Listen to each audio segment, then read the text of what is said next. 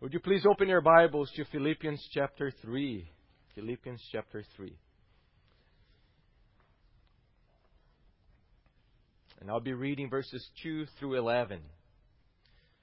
And if you can, please stand. Let's...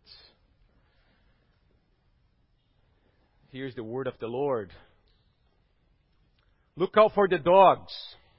Look out for the evildoers. Look out for those who mutilate the flesh. Because we are the true circumcision, who worship by the Spirit of God and glory in Christ Jesus, and put no, no confidence in the flesh. Though I myself have reason for confidence in the flesh also. If anyone else thinks he has reason for confidence in the flesh, I have more. Circumcised on the eighth day, of the people of Israel, of the tribe of Benjamin, a Hebrew of Hebrews. Oh, as to the law, a Pharisee. As to zeal, a persecutor of the church. As to righteousness under the law, blameless. But whatever gain I had, I counted as loss because of Christ. Oh, indeed, I count everything as loss because of the surpassing worth of knowing Christ Jesus, my Lord. For His sake I have suffered the loss of all things, and I count them as rubbish, in order that I may gain Christ and be found in Him, not having a righteousness of my own that comes from the law, but that which comes through faith in Christ, the righteousness from God that's based on faith. Oh, that I may know Him and the power of His resurrection, and may share His sufferings, becoming like Him in His death, that by any means possible I may attain the resurrection from the dead. Please be seated. Our Father, we come before You through Jesus, indwelt with your Holy Spirit. And as children, we ask You to give us bread. Give us food.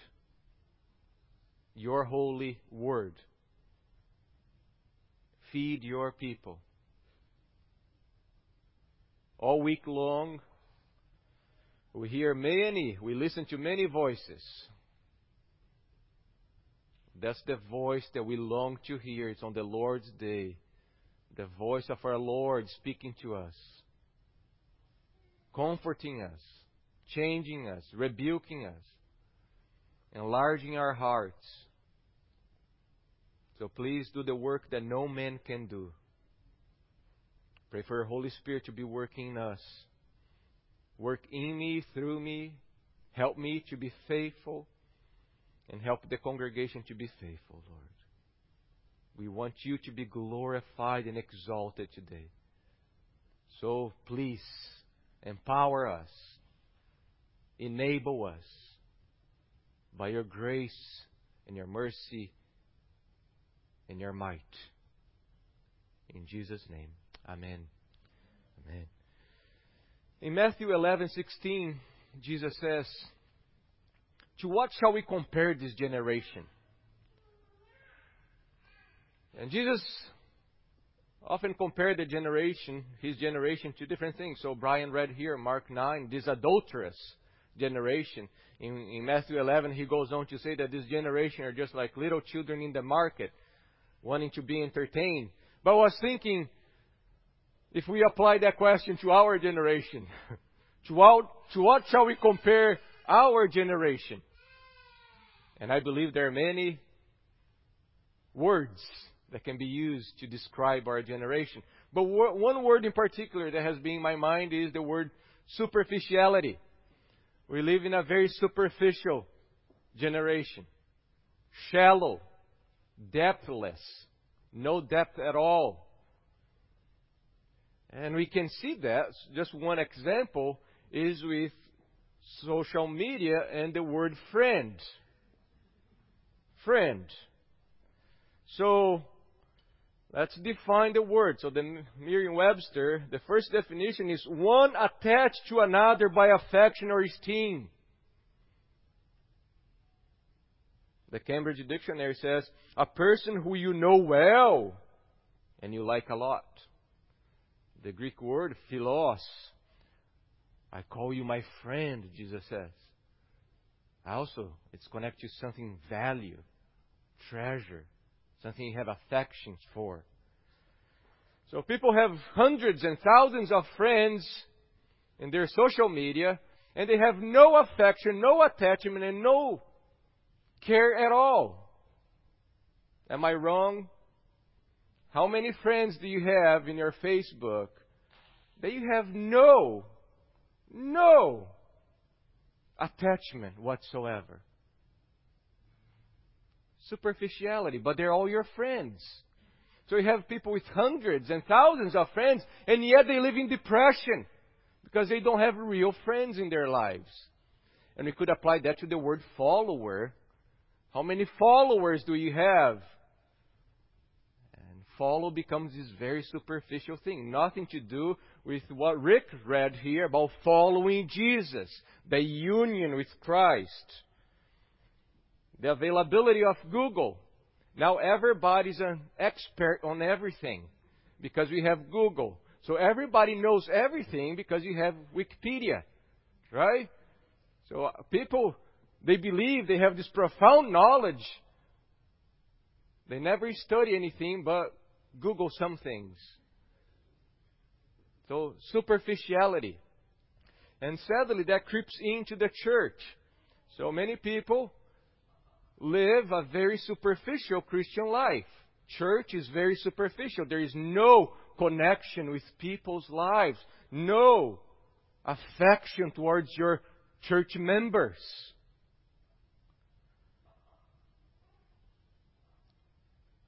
Christ warned us.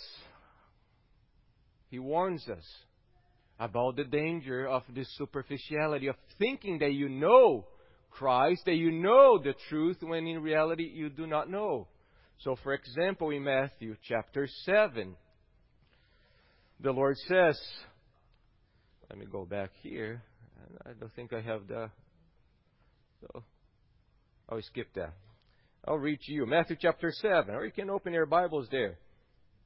That's a very powerful warning from Jesus' own mouth.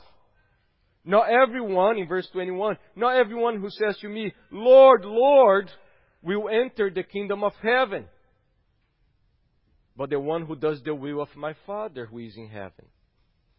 On that day, many will say to me, Lord, Lord, meaning, I know you. This double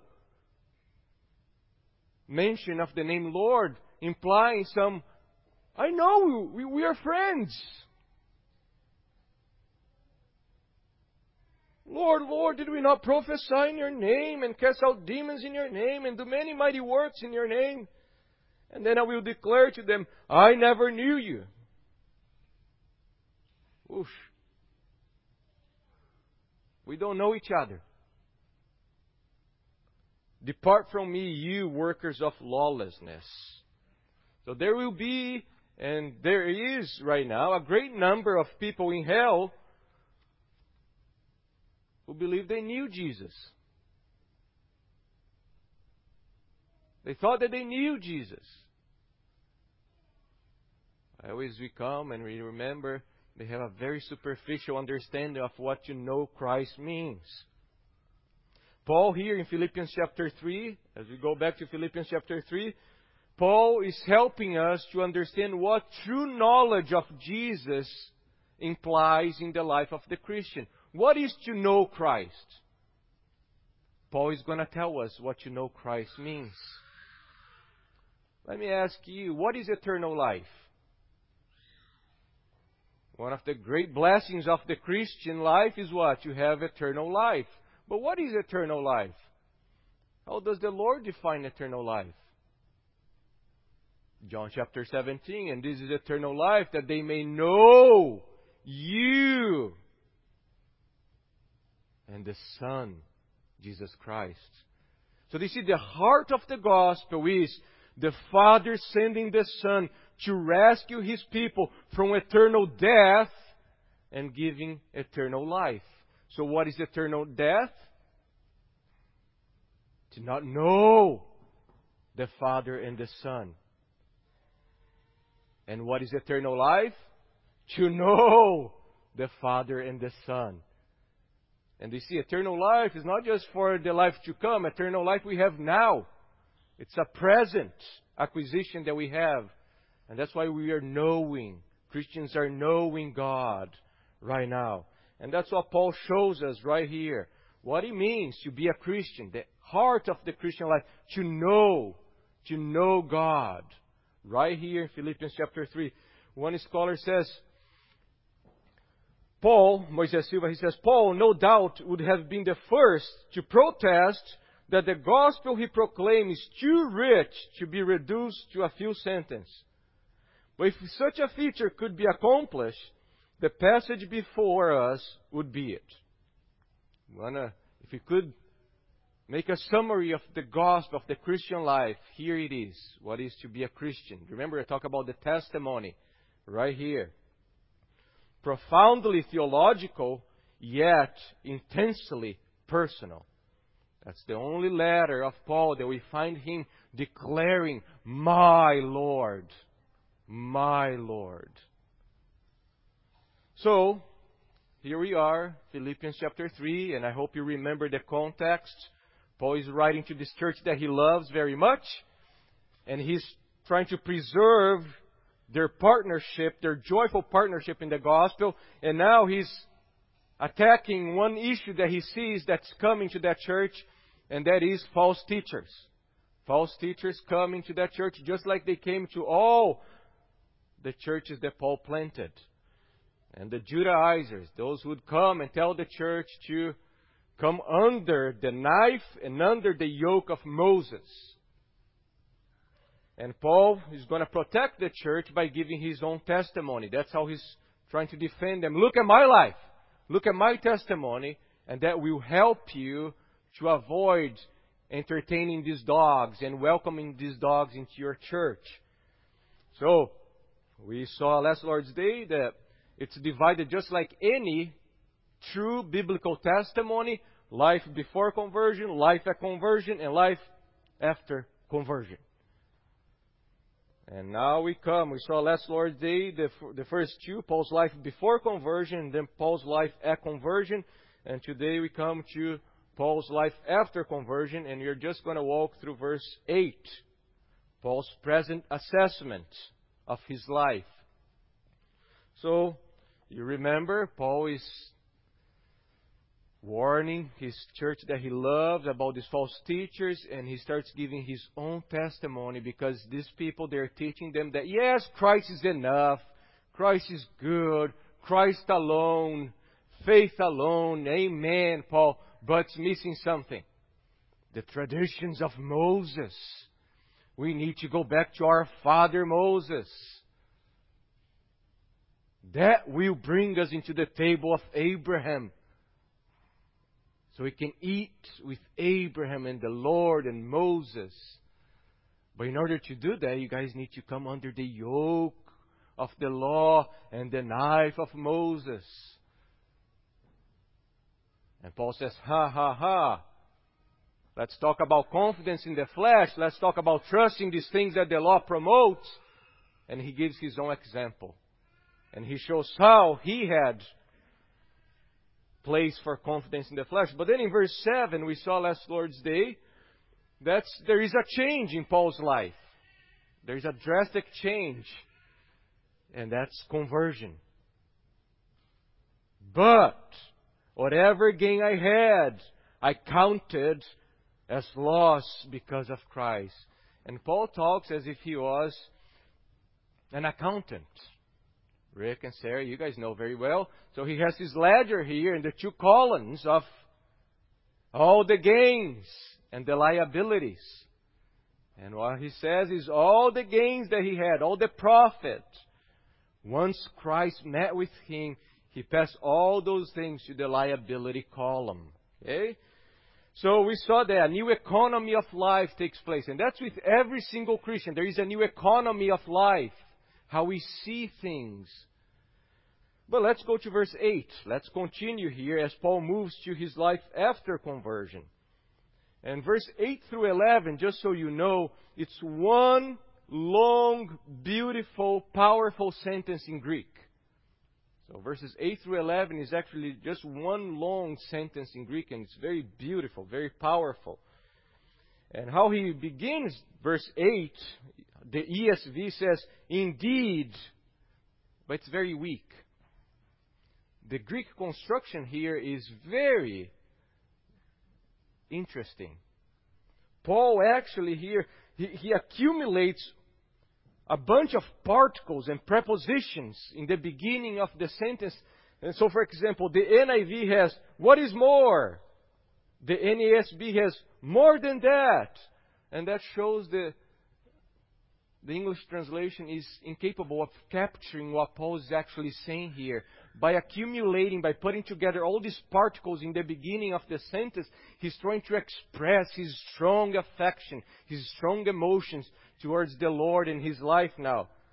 Would be something like, but indeed, therefore, at least there's more. You see, it doesn't sound good in English. But that's what he's trying to do. He's trying to captivate his audience. As that decision was just not in the past. I remain with this decision in the present. So look at verse eight and compare with verse seven. Because in verse seven he says, all right, my grammarians here. What is the verb tense that he used in verse seven? Yeah, we have in the past, have the perfect there. And then in verse eight, what is the tense of the verb? Present. That's very important. Because in verse seven, he's talking about the moment of his conversion when Christ showed up. And he says right there, I counted everything as loss. And now he moves to verse eight as if, all right, Paul, that was in the past, but how about now in the present? Do you still count all those things I lost? And he's like, yes, indeed, even more. I count all those things as loss. We often hear in Christian circles people talk about evolution. They evolved. In the beginning of my Christian life, I was very radical. I was very zealous. I was very narrow-minded. But now, I'm broad-minded. I accept everyone. There's so many ways to God. Who are we to judge homosexuality? We see, people, I evolved. I grew. And he asked Paul, Paul, was there an evolution? He's going to say, yes. I became even more narrow-minded towards Christ. That's what Paul is doing right here. No balance. I became more passionate for Christ. That's what he's saying right here. In verse eight. And look at that. Indeed, I count. We have the present. And now he has, I count what? Everything, everything, panta in Greek, in contrast to tauta that he said these things in verse seven.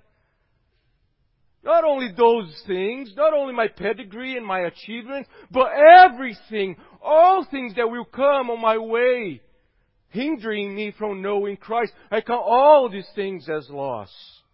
That's what Paul is doing. Doesn't matter how precious, how profitable those things were. Family, religious heritage, comfort, position, wealth, power, all the things that Paul had. And he says, I count them as loss. I count them as loss if they're going to hinder me from knowing Christ. And that's true conversion. How do I know if a person has been truly converted to Christ? You look at this person's life and you watch, you see. This resolution was not in the beginning and then stopped. That's what I hear so many people saying. I don't know if he's a Christian anymore. Before, I remember he accepted Jesus. He was baptized. But now he lives like Satan. But hey, he said so back in the day. Who cares? The Christian life is marked by the present.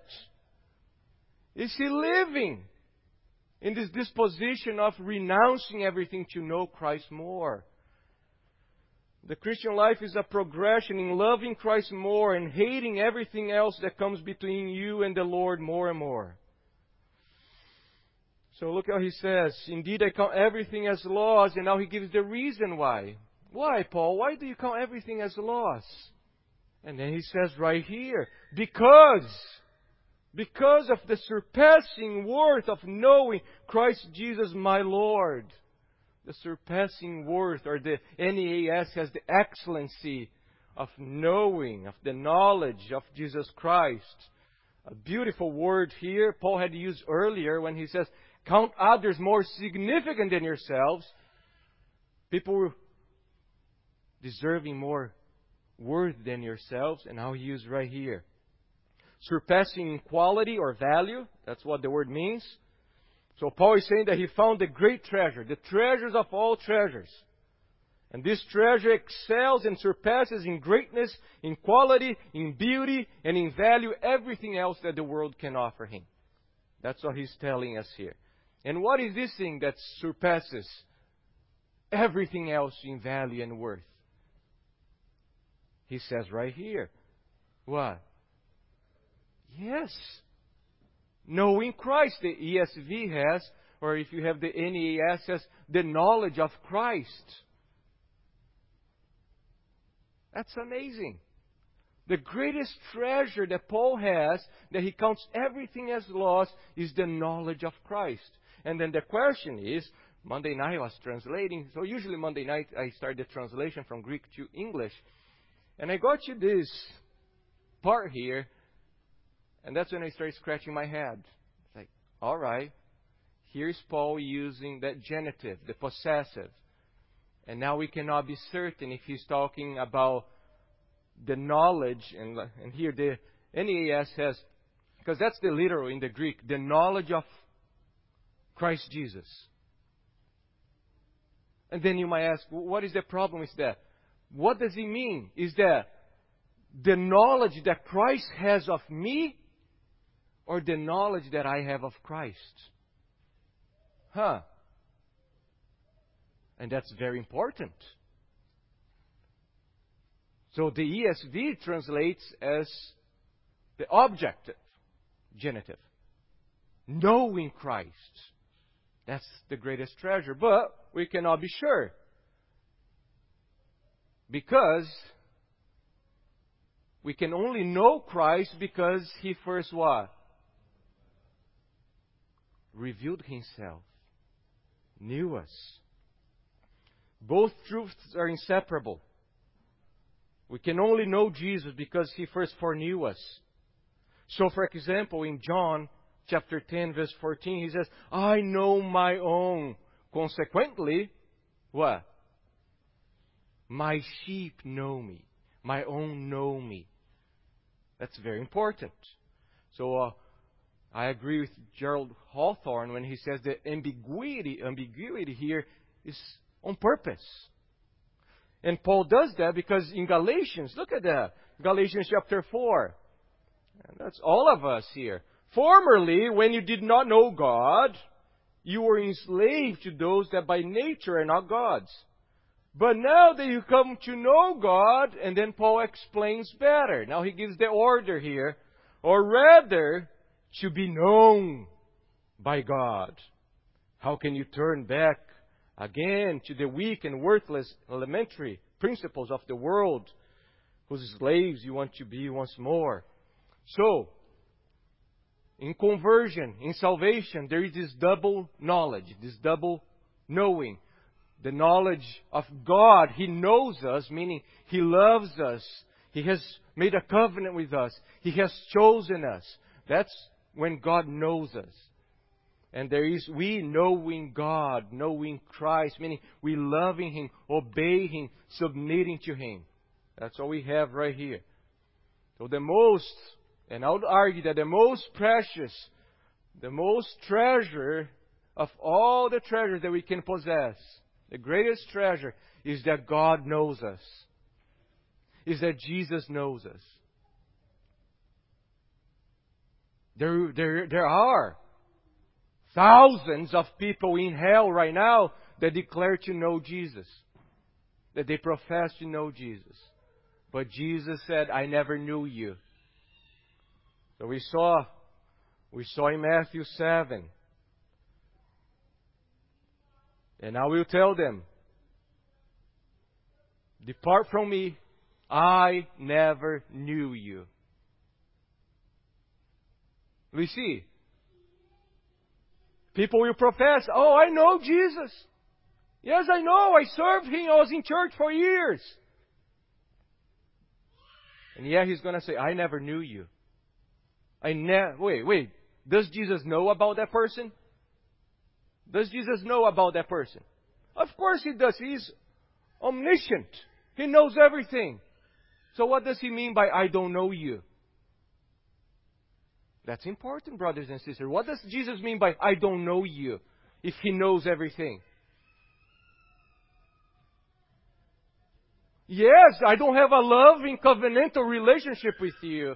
Therefore, depart from me, you evil worker. All our righteous deeds, all the works of the law, all the religious performance, all the morality that we perform will not save us if Christ does not know us. That's the truth. So, we know Him because He first made Himself known to us. We love Him because He first what? Loved us. We found Him because He first what? Found us. We chose Him because He first chose us. There is an order. And that's important right here. So Paul says, indeed, I count everything, everything, all things as loss because of the surpassing worth of the knowledge of Jesus Christ. That's amazing. That's beautiful. That Paul would say, I count all the treasures that I have as loss because of the surpassing value of knowing, of the knowledge of Christ Jesus my Lord. And do you know what? Do you know why we read these verses and a lot of times we are not in awe, in shock? Oh, wow, Paul, you forsook all because of the knowledge of Christ? I do not need to forsake anything to know Christ. Wow, Paul, what a waste of life. That's how so many people see. Oh, it's good for Paul. That's good for Paul. I don't need to forsake all because of the surpassing value of knowing Christ. Look at my life.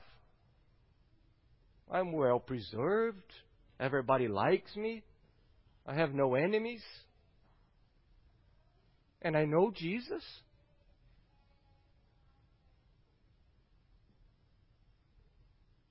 You see, the problem is we don't know what knowing Christ means. What knowing God means. It's a very superficial understanding of knowing. We think we know somebody because we have f- certain facts about that person. Right? So, for example, oh, I love J C Ryle. Have read his biographies, his books. Does it mean that I know J C Ryle? First, he's dead. Second, even if he was alive, I have no relationship with him, but I know about him. And that's how so many people in the Christian circles are. They know some facts about Jesus. And that's why it's like, oh, wow, Paul, good for you. I don't need to lose all to know Christ. If you ask the average Christian what it means to know Jesus, do you know Jesus? Oh, yes. He was a great teacher. Born from the Virgin Mary. Was in the Middle East. Galilee. So they're going to give you some facts about Christ. But they don't know Christ. And we know that because the Bible shows us that knowing is much deeper than our Western understanding of knowledge. Our modern Western understanding of knowledge is facts. If you have facts, you know. But you can see, for example, in Genesis chapter four, Look at that. Genesis four one. Adam what? Knew his wife. And she conceived. Whoosh. Wait a second. What type of knowledge that is? An intimate, a deep relationship. It's not that Adam knew about his wife and she became pregnant. He knew his wife. That's the language of knowing that the Bible uses. This relationship. Or Matthew one, twenty-four through twenty-five. When Joseph woke from his sleep, he did as the angel of the Lord commanded him. He took his wife, but knew her not until she had given birth to a son. What is this knowing here? Same as the preceding one. The intimate relationship, covenantal, covenantal relationship between two. One scholar writes, above all, to know God is not simply to be aware of His existence. For the most part, this is taken for granted in Hebrew writings. To know Him is to recognize Him for what He is, the sovereign Lord who makes a demand on man's obedience, and especially upon the obedience of His people, Israel, with whom He has made a covenant. He is the God whose holiness and loving kindness are known in the experience of an, of nation and individual. The criterion of this knowledge is obedience. And its opposite is not simply ignorance. So, you see, that's why eternal life is so important to understand, is to know God. Meaning, it's a covenantal relationship of obedience. So, eternal death is not to know God, it's not just ignorance about God, but it's rebellion. Not submitting to Him. But rebellious, willful, turning away from God. Furthermore, the acknowledgement of the Lord's claims involves a rejection of the hidden gods, knowing that they are not gods. So, for example, Jeremiah, when he's speaking about the new covenant, and he sees and he's so excited about the new covenant that the Lord will establish with His people. He says, behold, the days are coming, declares the Lord, when I will make a new covenant with the house of Judah and the house of Israel. And then he goes to describe how, how this new covenant is going to be different from the old covenant. And one of the major aspects of the new covenant is that all the members of the new covenant will what? Know me. Why? Because I have forgiven them. And that's where our brothers who are Pedo-Baptists, they don't understand and they don't apply, is this discontinuity in the covenants. The new covenant is different. We don't put the sign that they are members of the covenant in babies who do not know the Lord. That's why we baptize those who we believe to be Christians, who are in a union with Christ. They know God. Not a head knowledge, but they know intimately. Or, for example, Romans chapter eight, Paul says, for those whom He foreknew. That's not foresight. For those whom He foreknew, He also predestined. Not that God was looking ahead in time and, oh yes, I'm acquiring knowledge by looking ahead and seeing that David will accept me. No, foreknowledge means before time, God had placed His affection, His covenantal relationship of love towards His people. That's what He's saying here. So to be known by God is the object of His electing love and grace. And to know God is to respond to His electing love in loyalty, lo- holiness, and obedience. Amen? So when Paul says, indeed, I count all as loss because of the surpassing value and worth of the knowledge of Christ Jesus my Lord. You know what he's talking about. He's not talking about head knowledge. He's talking about knowledge like a man and a woman in a covenantal relationship where they love each other. They spend time together. They know each other. That's what Paul is talking about here. To know Christ is much more than having a gigantic head. Amen? Some Christians have a gigantic head. They know so much about Christ, and their hearts are the size of a fingernail. No, to know Christ, you have your hearts enlarged because you're in union with Christ. And now you love like Christ. You obey Him. You treasure Him. And especially in Reformed circles, we need to be very careful with that, because so many people in Reformed circles, they love to know about Christ. And all the systematic theology, the dogmatics, and all they study.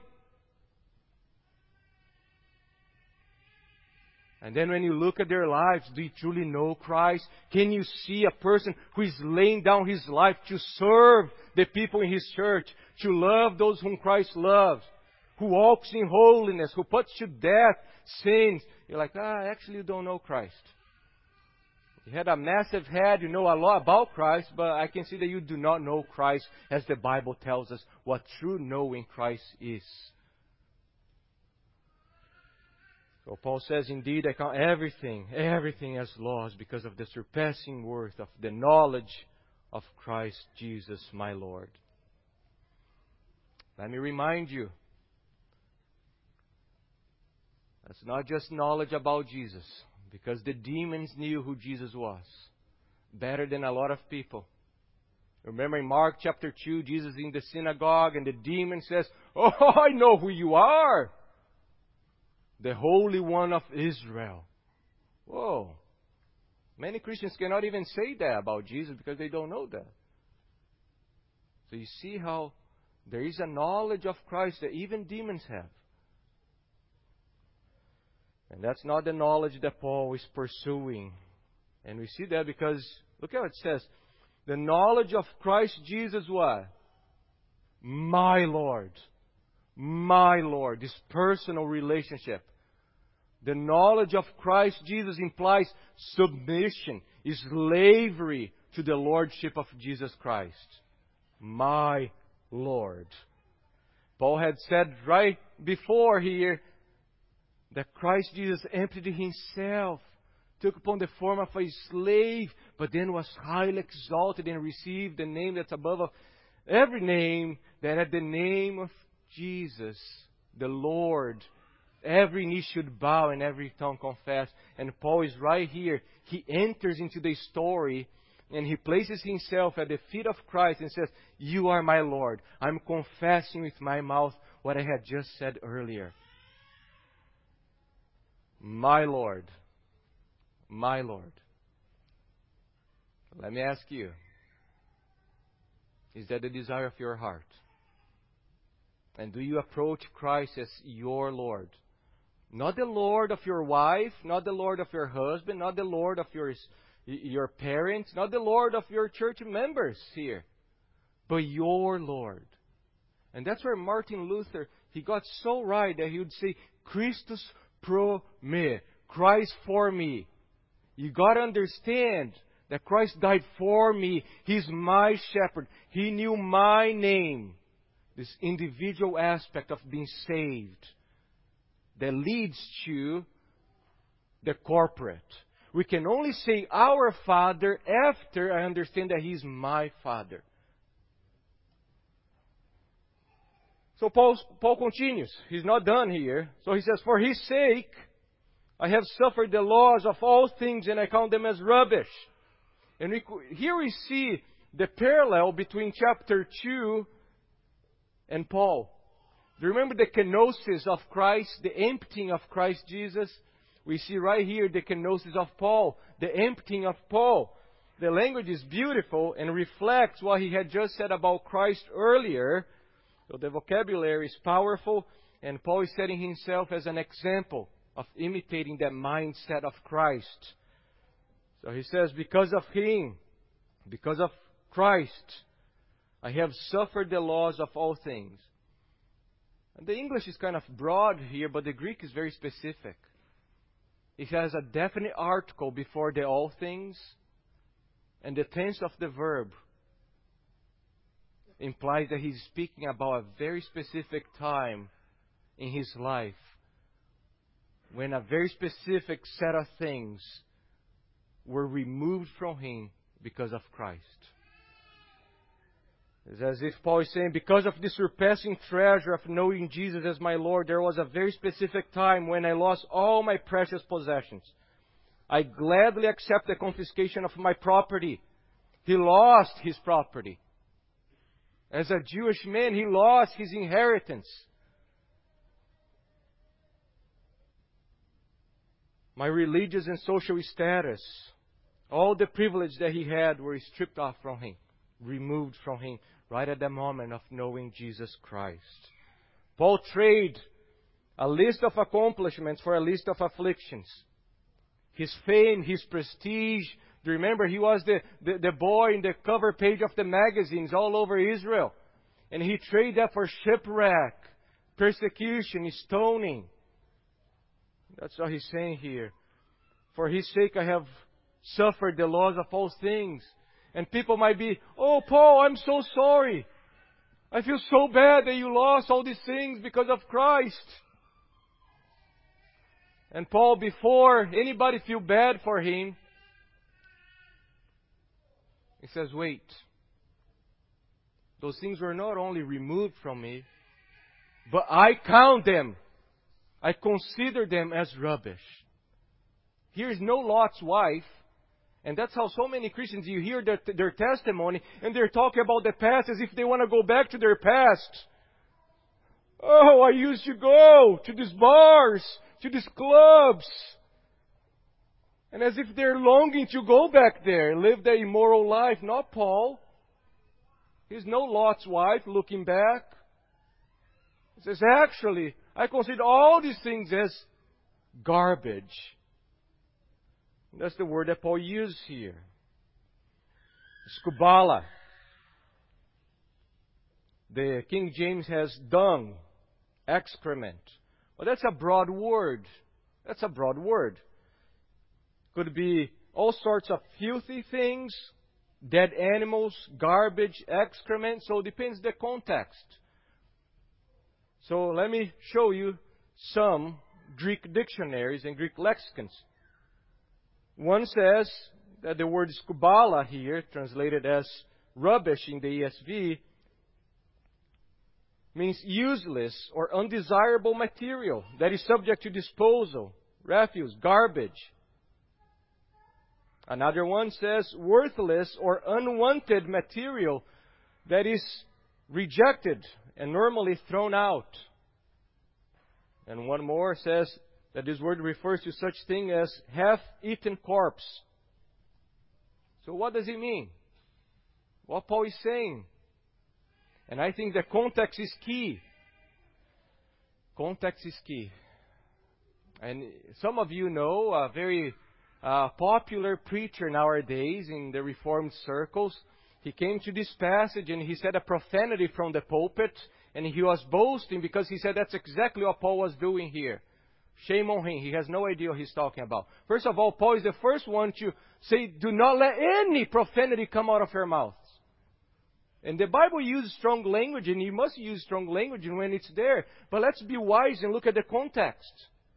Paul just called those false teachers what? Dogs.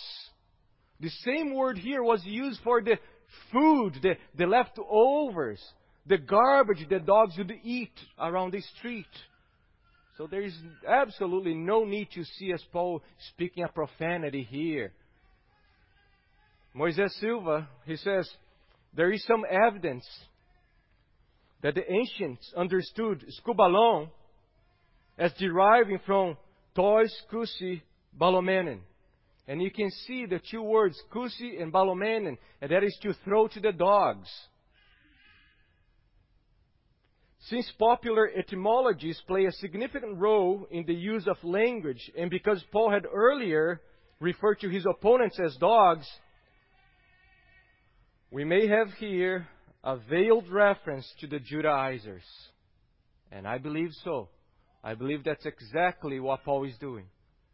He's saying, the things that they treat as precious, I throw to them as garbage. They can eat those things. They can devour those things. That's what Paul is saying here. Filthy garbage. Nasty.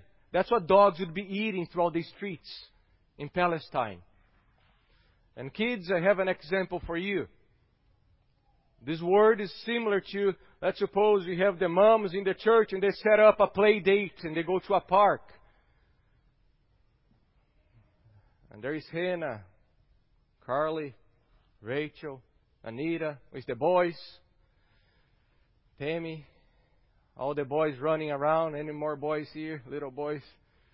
I think I got some of them. And the boys are running around, running.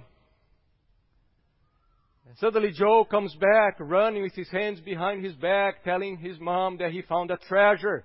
I found a treasure, Mommy. I found a treasure. And Carly says, "Oh, show me, Joe. Let me see the treasure." And he poses and he brings the hands and there is this dead possum filled with maggots. Maggots and larvae all moving around and stinky. And what does Carly say? "Get this out of your hands. That's gross. That's no treasure. That's going to give you a disease." That's exactly what Paul is doing here. The things that some people think they're treasure that will bring you into Christ's presence, I actually throw that and let the dogs eat. That's what Paul is doing here.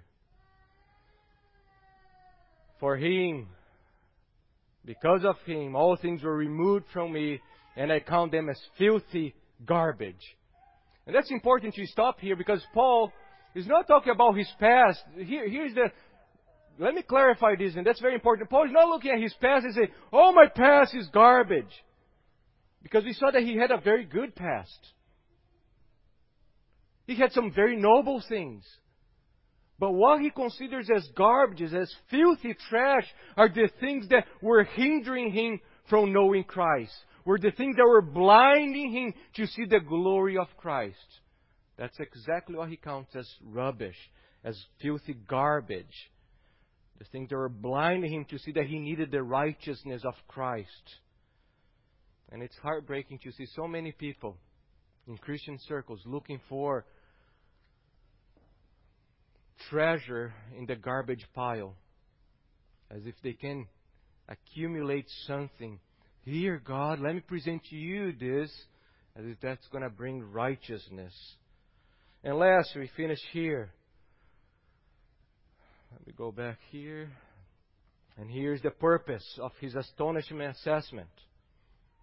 In order that, in order that, Paul, why? Why do you call? Why do you count all these things a loss? Why?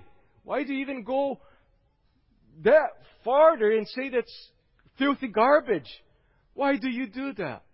And he explains here, in order that I may gain Christ and may be found in Him, not having my own righteousness. That's right here, that I may gain Christ. And that's important because sometimes we read about gaining Christ and we think that Christ is this commodity that we can add to our lives. Let me just add a little bit of Jesus here. Let me add Jesus to my all my other commodities. That's Christianity today. Add Jesus. Add Jesus to your life. Shame on us for believing that Christianity is like that. Adding Jesus to our lives. No. To gain Christ means that you must lose everything. There is no Jesus take the wheel. Jesus destroyed this wheel and make a whole new one. It's all yours. Not adding Jesus to your car and now, "Oh, please help me drive around." That's sick. Jesus is not interested in marrying adulterous or polygamous people. Amen? We must divorce ourselves of all other idols and gods in order to be in a marital union with Christ, in a covenantal union with Him. And that's what Paul is saying. For Him, all things were removed from me. I count them as filthy garbage in order that I may gain Christ. That I may bow before Him, that I may serve Him, that I may love Him, that I may serve the people whom He loves. That's to gain Christ. And the question is, wow, Paul, I remember you early in Acts persecuting the church, hating the church, hating Christ. If Christ was alive, I know that you'd place your hands on His throat and strangle Him to death if He could. That's how much Paul hated Jesus Christ. And he was persecuting the church because he hated Christ. Christ was repulsive to Paul. Christ was just like the filthy garbage to Paul. But what happened? Now this man says that he counts everything, everything as loss and garbage that will hinder him from knowing Jesus. That's glorious. And that's the work of God. And let me quote F. F. Bruce. In his commentary, I thought that was beautiful, and I'm going to share with you. Here's what he writes about Paul. After Jesus' arrest and execution, Paul thought of him with repulsion, as one whom by the very nature of his death, the curse of God rested. Oh, cursed is everyone who is hung on a tree. Those who proclaim such a person to be Lord's, the Lord's anointed, as the disciples of Jesus did, were blasphemers. The well-being of Israel demanded their ex- extinction. And quite apart from Paul's antipathy to all that Jesus stood for, how can one enjoy a personal relationship with someone who has died and whom one never knew? So he says, when God chose on the Damascus road to reveal His Son to Paul, the Son of God at the same time introduced Himself to Paul, I am Jesus, he said. Immediately, Paul was captivated by Him and became His slave for life. What shall I do, Lord? He asked Him. And his whole subsequent career was one of obedience to the answer that his question drew forth. In that moment, Paul knew himself to be loved by the Son of God, who, as he was to say, loved me and gave Himself for me. For him, henceforth, the first and great command to love the Lord, his God, was honored in his love for Christ, the image of God. Oh, the man who loves God is known by God. First Corinthians eight three. Listen to this. A relationship of mutual knowledge and love was established there. And then between the apostle on earth and his exalted Lord. And to explore the fullness of this relationship was from now on Paul's inexhaustible joy. For him, in short, life was Christ. To love Christ, to know Christ, to gain Christ. Christ is the way and Christ is the prize. In that moment, Paul knew himself to be loved by the Son of God, who, as he was to say, loved me and gave Himself for me. A relationship of mutual knowledge and love was established. Have you experienced this moment in your life? Have you experienced this moment in your life when Jesus showed up and your life could never be the same again? Because the relationship of mutual knowledge was established right there. Is that true of you? You need to answer that. Is that true of you? Because you read these verses and it's beautiful, it's powerful. Here's Paul's testimony. And we see all the use of I. Look at that. But whatever against you, me. I now consider loss because of Christ. What is more, I consider everything as loss because of the surpassing worth of knowing Jesus Christ, my Lord, for whose sake I have lost all things. I consider them as filthy garbage in order that I may gain Christ. But you cannot stop there. Is that true of you? Because he says that he is a pattern for everyone who would believe. That's not just Paul. That must be every Christian. the longing to know Christ and put away everything that will hinder you from knowing and loving and treasuring Christ. Can you today, brothers and sisters, stand before God, place your hand upon His Word and say, I hereby make these words my words, to count everything as loss, as rubbish, because of the surpassing worth of knowing Christ Jesus my Lord. Can you do that? Can you do that? You better if you are a Christian. You have to. Because that's not a unique thing. That's the pattern of all Christians. Because we are in a union with the one who loved me and gave Himself for me. I pray that if you have no, no heart and affection to right now stand before God and say, God, you know my heart and these are my words. I pray, I pray that the Holy Spirit would change your heart. He would cut with His knife your heart. Perform that surgery where you can say, oh, I have not counted the loss. I have been preserving everything and I still want to know you. And the Lord say, no, no, no, I don't marry any adulterous, polygamous person. Forsake all and know me. That's the gospel, brothers and sisters. That's the gospel. Eternal life is to know God. It's not just showing up to church. It's not just reading our Bibles. It's not just believing that you can pray enough to get to heaven. Do good things. Be a good person. It's truly knowing Christ, being in union with Jesus. That's the gospel.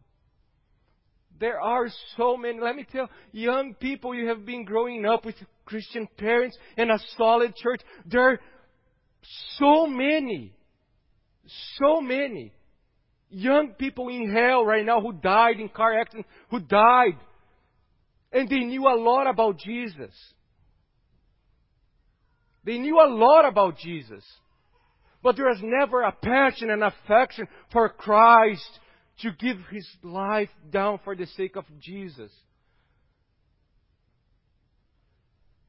So please don't ever say, oh, that was nice of Paul. That was good of Paul. No, no, no. You bring home that. How about me? How about me? Is that my desire to know Him this way?